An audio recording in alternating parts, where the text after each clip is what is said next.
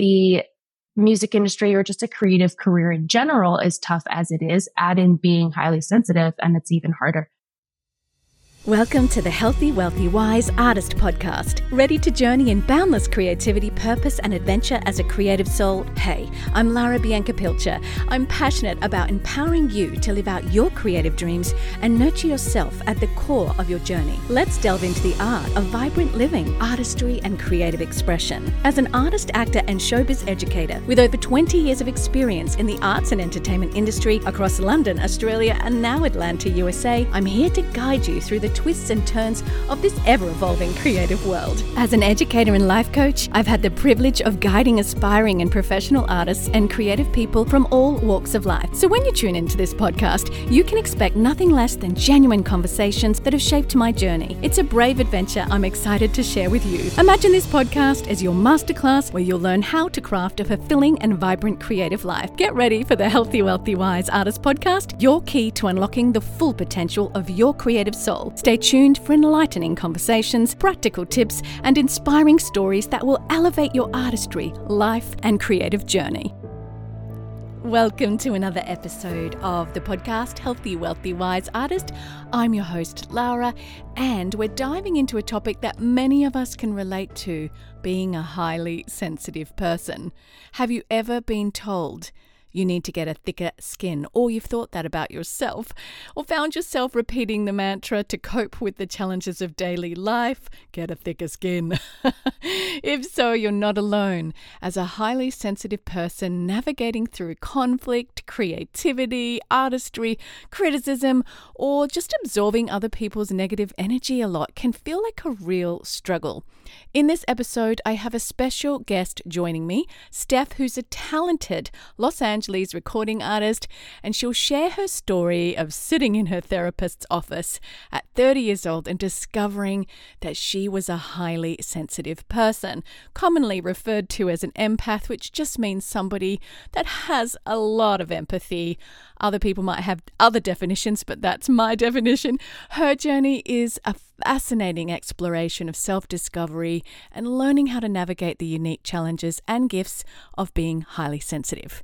Our ability to feel things deeply in a unique way is part of being a creative, part of being an artist, and it can propel you forward in your personal and professional life when you know how.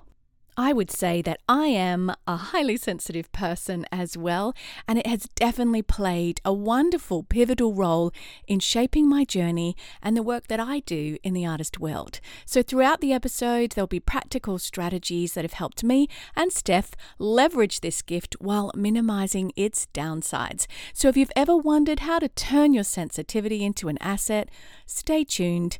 My goal is that the lessons resonate with you and offer valuable guidance on embracing your sensitivity, also upping your self care for the kind of personality you have, and being a healthier, wealthier, wiser artist. Let's dive in. Welcome, Steph. Now, you create self care resources for artists, and I'm going to get you to share all about that.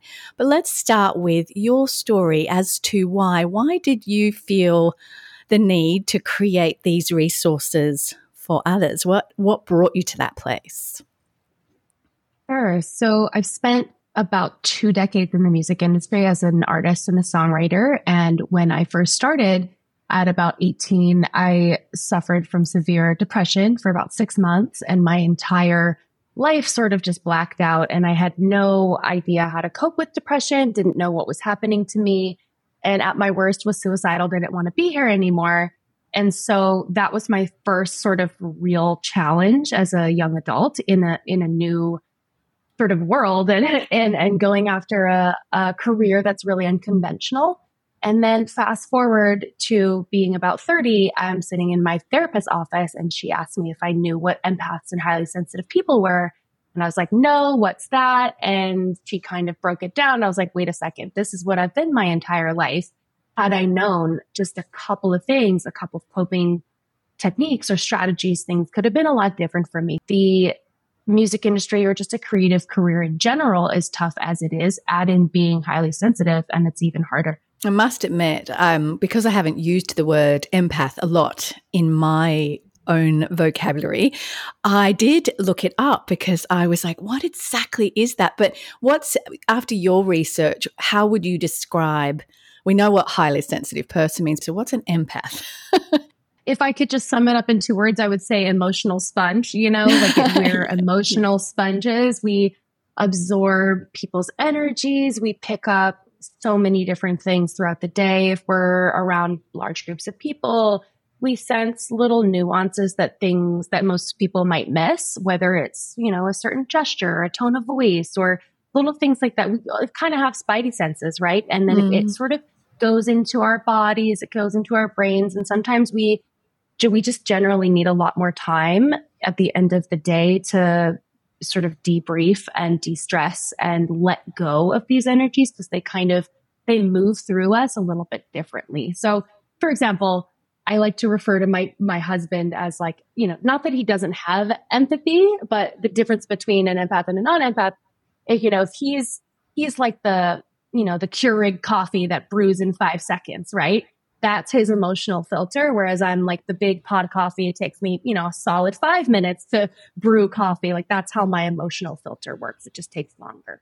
Do you think what came first, chicken or the egg, with artists? Are empaths attracted to to the artist world, or do you think like that's generally we're more inclined towards it, or do you think it's just everywhere?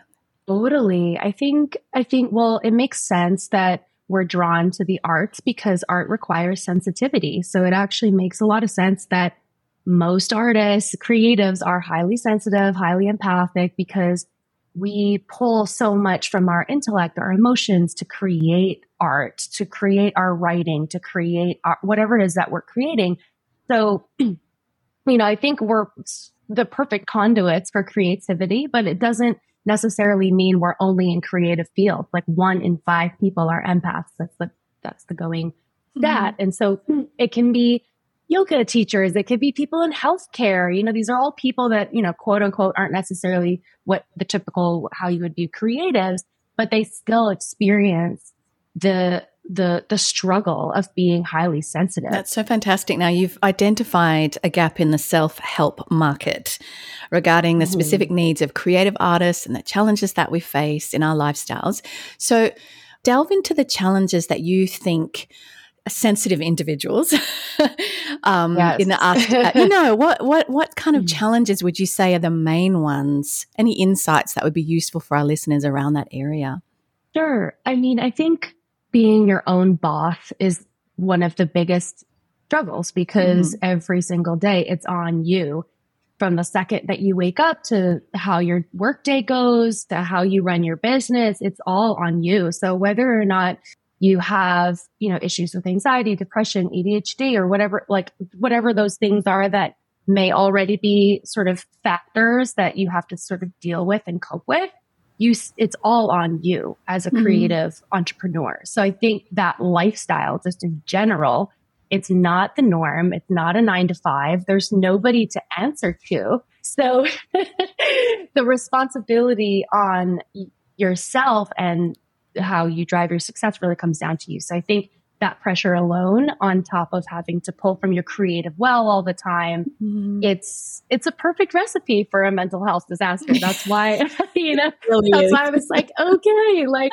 we need a book that you know caters to this lifestyle. So i would say yeah having routines that work for you. And as a creative everybody's going to respond to routines differently you know for the longest time i was a night owl in my 20s and that's when i was most creative and you know, I, one of the things I talk about in the book is finding out that sweet spot where you're the most creative in the day and tailoring your entire day around that time. So that'll mm. really help you set yourself up for success if you just pinpoint that one point. Maybe it's 5 a.m. when you write the best, you know, it's like, can you tailor your day around that time? So little things like that. Very, very helpful. And statistically, artists are 10 times more likely to experience depression. Why do you think that is, in your opinion? Why so common depression? Yeah, I think I I really believe that drawing the connection between artists, empaths, and highly sensitive people and creatives has been a little bit overlooked. Like it's, I think it's just the pure fact that we are often empaths and therefore we just think and feel much more deeply. so you true. Know? Yeah. it, I think that alone, that alone is, is a struggle. And if you don't know how to support yourself, for example, you know, they recommend up to two hours of alone time a day just for an empath to unwind. And if you're not getting that, you know, over time, compound over time, you know, it, it's kind of like a pressure cooker, right? So I think that those two things of the fact that you just based on your uh, your character trait, you need extra time, and if you're not able to give that to yourself, it can it can be a disaster. So I think I think that's really the reason why drawing that connection that artists are often empaths. That's so true. And I, I think sometimes when we don't realize that, we compare ourselves. It's that comparisonitis thing to yeah. somebody, maybe it's our spouses, um, that just right. doesn't need that. That there seems to be like the right. slow burn energy versus yeah.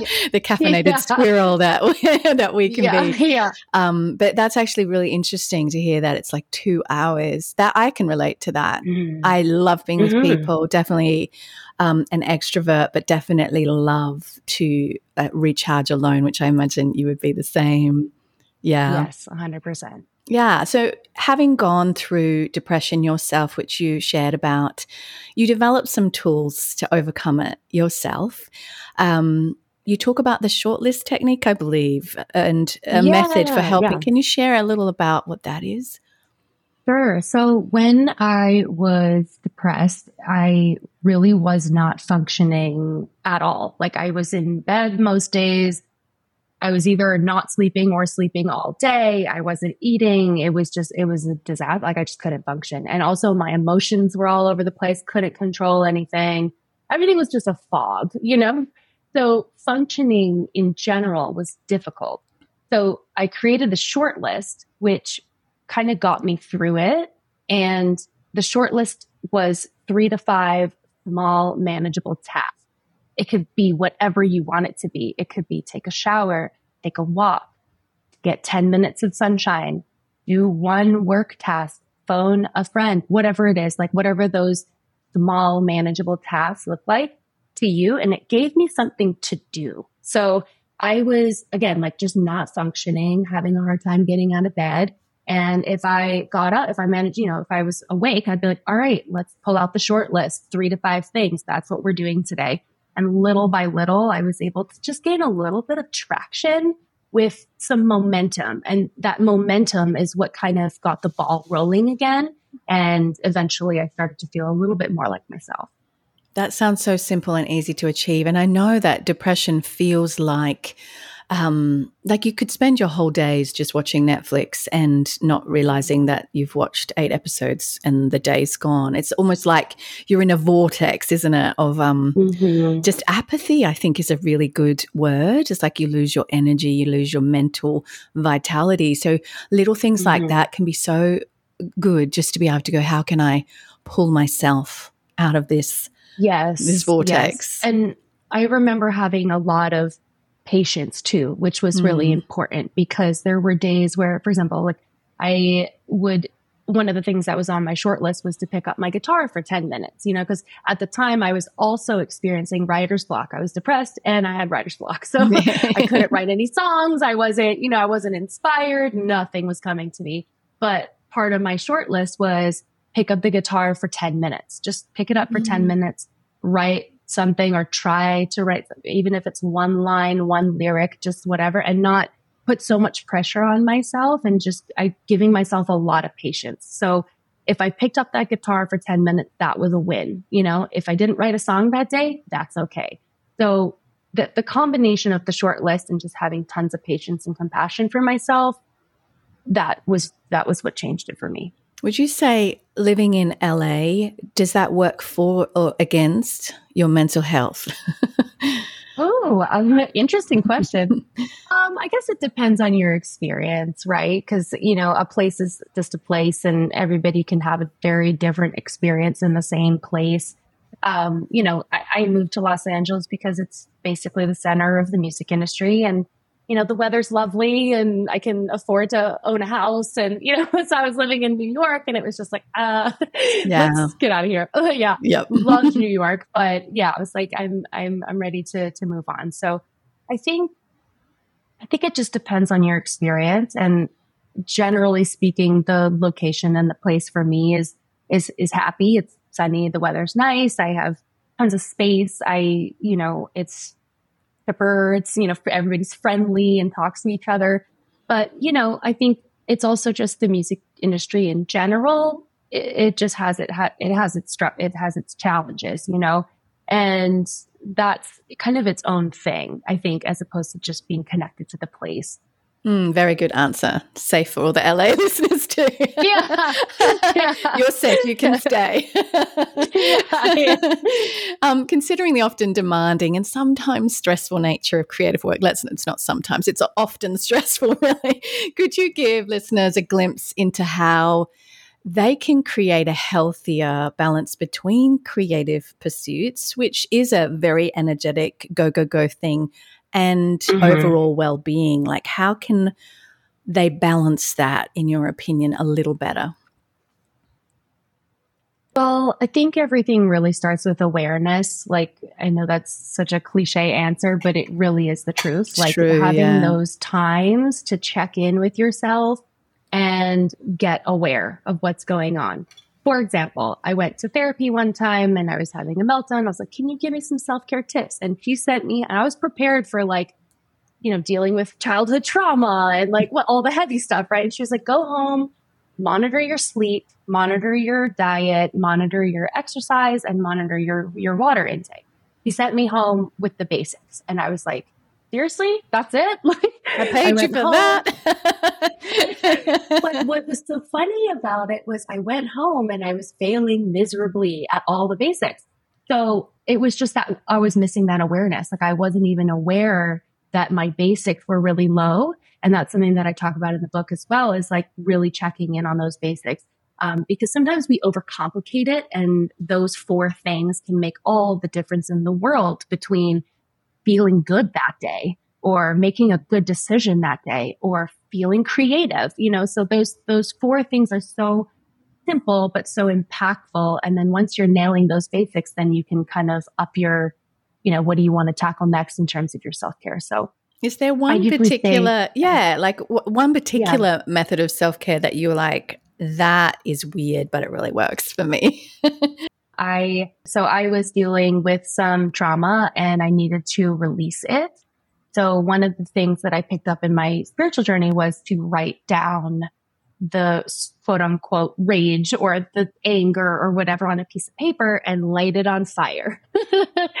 so I, that was really powerful for me because, you know, my whole life is in journals. I write everything down and like kind of keep everything. And, but this, it was like I write it down and I burn it and it's destroyed and it, the smoke carries it away and it's transmuted mm. and it's like just no longer exists anymore. So, um, when I first heard about it, I was like, really? You want me to completely destroy it? like, yeah. but, uh, yeah, that the process of that was really helpful. It definitely felt good on my soul to release something through the element of fire. Mm, and it's very, it's actually very visceral and very creative as well, doing something mm-hmm. like that to release. I used to write things on a piece of paper. Um, and then I had a little box that when it, once it went in the box, um, my worry box or whatever, then it was uh, it was released. Um, just these yeah. little creative acts can be s- super empowering, can't they? And yes. really, really helpful. Uh, so you don't burn the house down. yeah, yeah, fire safe container. Okay. yeah. Your dedication to empowering creatives emotionally and creatively is really inspiring and and, and rare. Um, can you share any other personal discoveries or experiences that shaped your understanding of the importance of self care for the creative community? Sure. I think just in general, like being a songwriter in the room with many other creatives all the time, it's I've been in the room enough times to see the common threads that everybody deals with the same thing. Yeah. Everybody's got something going on. And like in the songwriting room, like that's when you get to see people most vulnerable and sharing their personal stories. And you know, like that's sort of like the magic part of the, you know, as a songwriter, it's getting to sort of peer behind the curtain into other people's lives. And so while I get to have these private moments with all these people, I see all the same things. So I think that's something that is just kind of like a nice little comforting, you know, thing for everybody to know is that like whatever you're going through, you, there's probably somebody going through something similar or, you know, mm. you're not mm-hmm. alone in your experience.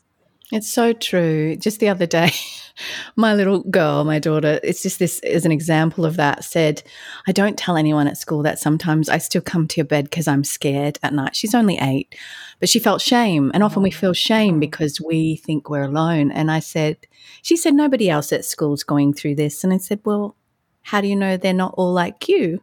Just because they don't say it because they feel shame. And I think the same with artists is that unless we outright tell each you know our community we're totally. struggling we we wouldn't release the same information from other people and like you said totally. it really is i would say as well the majority of creatives mm-hmm. that are in a you know have said i'm going to make it my career rather than my hobby mm. definitely how do you envision the future of the creative community changing and evolving, considering the increasing emphasis on collaboration and empathy in your world?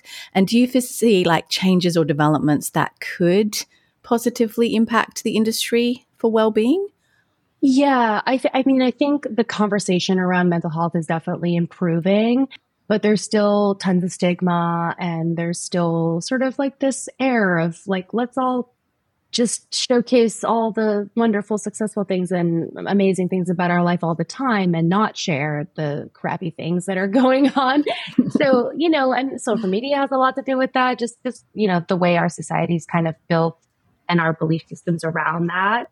But i do think that we're getting to a point where people just need it. They need mm. the support. They need the truth. They need to be honest and real and open and vulnerable and, and connection too, and create connection with one another because mm. we're so good at being disconnected now. so we really, yes, are. we're in the world mm. of AI and everything, but like human connection is never going to not be important. Mm. So I think we're kind of at this tipping point where things have to change for the better in terms of well-being and, and our and our mental health and how we take care of ourselves. Otherwise it's just it's not going to work out.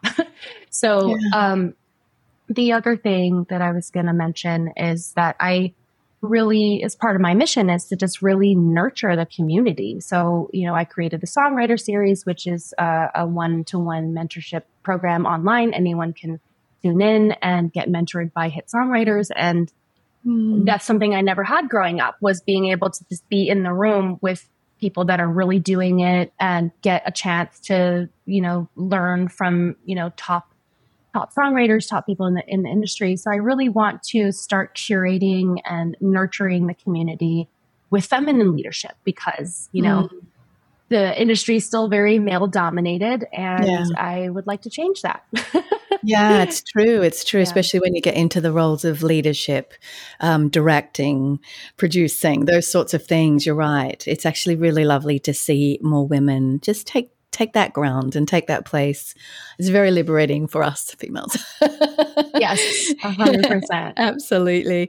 And you're committed to fostering a supportive network where artists and creatives can freely exchange experiences. One of those it's through the songwriter series you mentioned, and they can navigate challenges and celebrate successes. So why do you believe in the power of collaboration, open dialogue, and empathy to break barriers? What is it about collaboration that you think works? I think, well, part of the reason why I created the Songwriter Series is because I invested in my own coaching this past year as well. And I, you know, writing a book was a brand new thing for me, didn't know what I was doing. And I joined a group of writers and other women that are all writing books and really truly supporting each other. So I was on the receiving end of that nurturing and you know being amongst other people that are doing similar things that you're doing and truly supporting each other. And that was something that I hadn't really experienced in my life. And I was like where is this in the music industry? Because this is so powerful. And if I was able to create something like this and give this to the community what what would people be able to do? You know Like mm-hmm. what projects would transpire, what artists would come out of the woodwork, what what songs would be created if we were supported this way as opposed to just being lone wolves all the time and like, you know, kind of keeping to our own corners or whatever. So I think that was the big difference was I was able to be in a room with women that are doing things that I was wanting to do and feeling truly supported. And I wanted to replicate that in some sort of way in the music industry. So I think when other artists can be in the room and see other songwriters that are, you know, doing new things and, and truly supporting each other. Okay. No competition, no, none of that. Like really like, Hey, you got a, you got a big song. Good for you. Like congratulating each other, you know, like that culture has not quite hit yet. You know, I think there's still definitely like competition and, you know, especially amongst women too. So, and, and, I, I really want to see that change. Mm, and what do you think the root of why we tend to, particularly as women, but it's obviously not just women, why do you think competition rather than cheering, like cheer rather than kind of tearing down? What do you think that is? Right. I, you know, I can't say for sure, but at least in my experience, I'm just pulling from my experiences, like just in general. Like if I was to just go back to high school, for example, right? Let's mm. high school. It's it's about the boy, right? Like, oh, the boy, yeah. which you know, getting the boy, and if you don't get the boy, it's like, oh, the other girl got the boy. So like, like yeah. our, some mm-hmm. of our first neurological experiences with other girls very early on in life had some sort of tinge of competition in it and we weren't necessarily put in situations where we're supposed to support each other. Yeah. so I just think it's just something that like again, I can't say for sure that that's like everybody's experience, but in my experience I think that that's sort of like our brain sort of put things in a certain category and then we never really learned how to really not identify each other as a threat or a competition, but rather a peer, a friend, a collaborator. Uh, you know, that kind of thing. So yeah, that's yeah. true. We, it's probably learnt behavior. We haven't learnt to actually flip mm-hmm. that, that switch in our brain. That is a really good answer. What advice or message would you like to share with our audience to encourage them in their journeys of becoming more self care prone? Ooh, I love that. Um, I would just say that I would I would explore a bit of, of, of a mindset. Sometimes we pick up mindsets that don't serve us. And if you're not taking care of yourself, there's probably a good reason that you have this mindset that's blocking you. It could be something from your parents or something you picked up in society or whatever. Like there could be a mindset that's blocking you. So explore that mindset and challenge it and and know that self-care is going to be the, the key for your overall success and well-being long term mm, yeah. that's so good what advice now would Stefani give her younger self like you said 20 years you've been doing this it's a it's a while yeah what would you say to young Stefani that that you know now that you wish you knew then um, i would just say to just have more fun. You know, I think when I first started, I was very, very serious and like I still am. I'm a Capricorn. Okay. Like we work really hard. We're very serious, you know. Um, and I've, you know, obviously being married to my husband, he's like kind of, you know, he shows me the humor and the fun and things a lot more. But as a kid, I took things really seriously. And I think if I could go back in time, I would just tell her to just have a little more fun. Don't worry so much about X, Y, and Z, and it's all going to work out. And there's lots of exciting things in store. Yeah. Mm, so beautiful. It's so nice to be able to speak to our younger inner child and just say, hey, yeah. it's going to be all right. Yeah. It's very healing. Um, thank you so much for these valuable insights and tips. And your dedication to enhancing the well-being of artists is just really, really valuable. So thank you so much for joining us. Thank you. Thanks for having me. This was fun. Where can listeners find you online? Sure. I'm on Instagram probably the most. I'm also on TikTok. I'm on Facebook too. I'm I'm not on there as much, but I I am on there. So I would say Instagram and then my email is info at stefanifryzel.com. And yeah, I'm definitely reaching out to people. So if you want to get in touch, just hit me on on my socials. Great.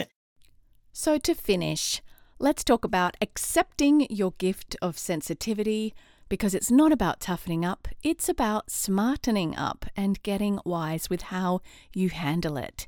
So, I'm going to give you three takeaways to finish the episode. Number one, prioritize your well being. That means if you know that you're a sensitive person, don't start your day scrolling social media and letting your heart get triggered and your mind get triggered. Start your day intentionally with self care rituals like a workout, nutritious food, journaling before you let the world in, and avoid diving into emails and things like that so that you can set a positive tone for the day. Also, work out where the negative energy is coming from in your life. Consider that the source of the question could be for others who, when they say that to me, what is their motivation? And when you're confronted with it, is there any truth in it? Because understanding why someone else is being critical or you've perceive them to be critical can really empower you to respond more effectively. Often, if it's something negative on social media or whatever, it's more about them than you. And three, feel what you feel, but don't attach to it. Don't dwell on it. Allow yourself to feel any emotion or pain briefly, but avoid attaching and getting stuck there and dwelling on it and letting the mental drama take over. Acknowledge the hurt in your body and give it a place and a time, and then say goodbye to it and focus on healing instead of dwelling on the negative emotions. So make sure you join me on social media. I would love to have you follow me on Instagram or Facebook under Lara Bianca Pilcher. Let me know what you thought of today's episode. Jump on and give us a five star review. I would love that. It means so much. It helps us go up in the algorithm and gets more people listening. Anyway, guys, until next time, bye. Phew, today's masterclass is done. I love reaching back and saying, I've done this, and helping you learn the easy way. If you want more, head to larabiancapilcher.com for show notes, links, freebies, my blog, coaching and courses, and you can also head to my socials, Lara Bianca Pilcher on Instagram and Facebook. I'm also on Twitter and Pinterest. Thanks again for listening please leave a review on Apple Podcasts. That would mean the world to me. And of course, keep on living the healthy, wealthy, wise artist living towards your dream life. Bye, friends. P.S. Shout out to my hottie hubby, Andrew Pilcher, who does all the editing on this podcast.